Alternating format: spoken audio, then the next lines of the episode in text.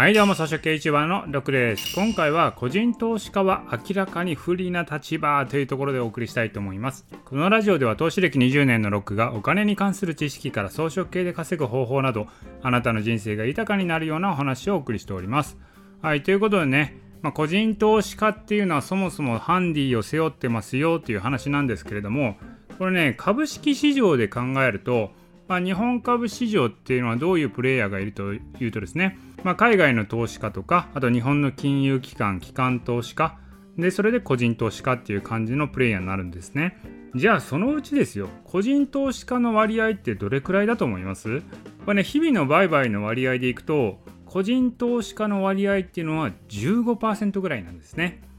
あとの8割っていうのは機関投資家とか海外のファンド税なわけですよ。まあ、その中でいわゆる海外投資家っていうのは67割の割合なんですね。だから日々のね売買っていうのは海外ファンド税にこれ相場が左右されてる状態なわけですよ。まあ、そんなね日本株市場なわけですけども個人投資家っていうのは結局ね、まあ、15%から20%ぐらいしかいないわけなのでこれ個人投資家以外の人その8割っていうのはどういう人かというとこれみんなプロなわけですよ。個人投資家っていうのは素人ですよね。だから素人15人とプロ85人で戦ってるみたいな状態になってるんですよね。いや、これはもう圧倒的な不利でしょうと。で、資金量でいけばね、もう圧倒的にプロ集団の方が多いわけじゃないですか。で、そんな中で何が不利かというと、これ一番はですね、個人投資家っていうのは束になっても相場動かないんですけれども、プロ投資家っていうのはこれ相場を動かすことができるんですよ。でもね、それって欠点があってですね、それどういうことかというと、プロは資金量が多くて相場を動かせちゃうけれども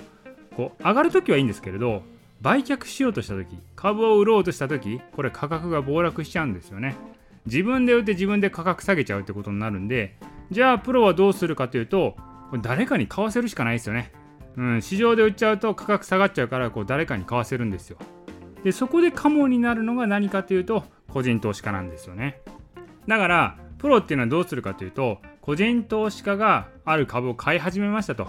すごい上がり始めましたと。で、個人投資家がね、人気になってどんどん株を買いますよね。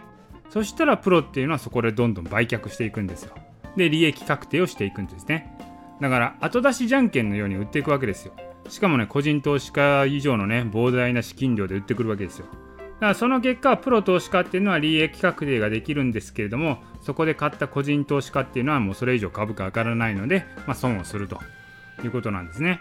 だからこれがね、個人投資家が株を買ったらね、株価が上がらない理由なわけですよ。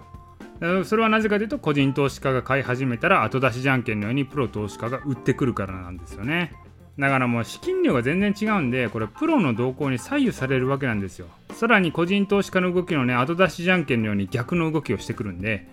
まあ、個人投資家カモにされるってことなんですよね。じゃあ個人投資家としてはどうすればいいかってことですけれども、これはね、もう本当ね、プロの投資家の動きを察知しないといけないんですよ。個人投資家個人投資家なりの身の振り方をしていかないといけないんですね。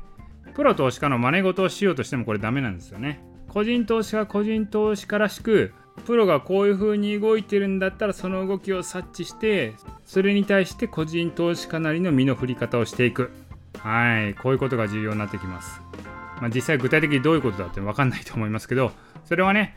以降のラジオでねお伝えしていきたいと思います。はい。ということで今回はですね個人投資家は明らかに不利な立場というところでお送りいたしました。今回の音声は以上です。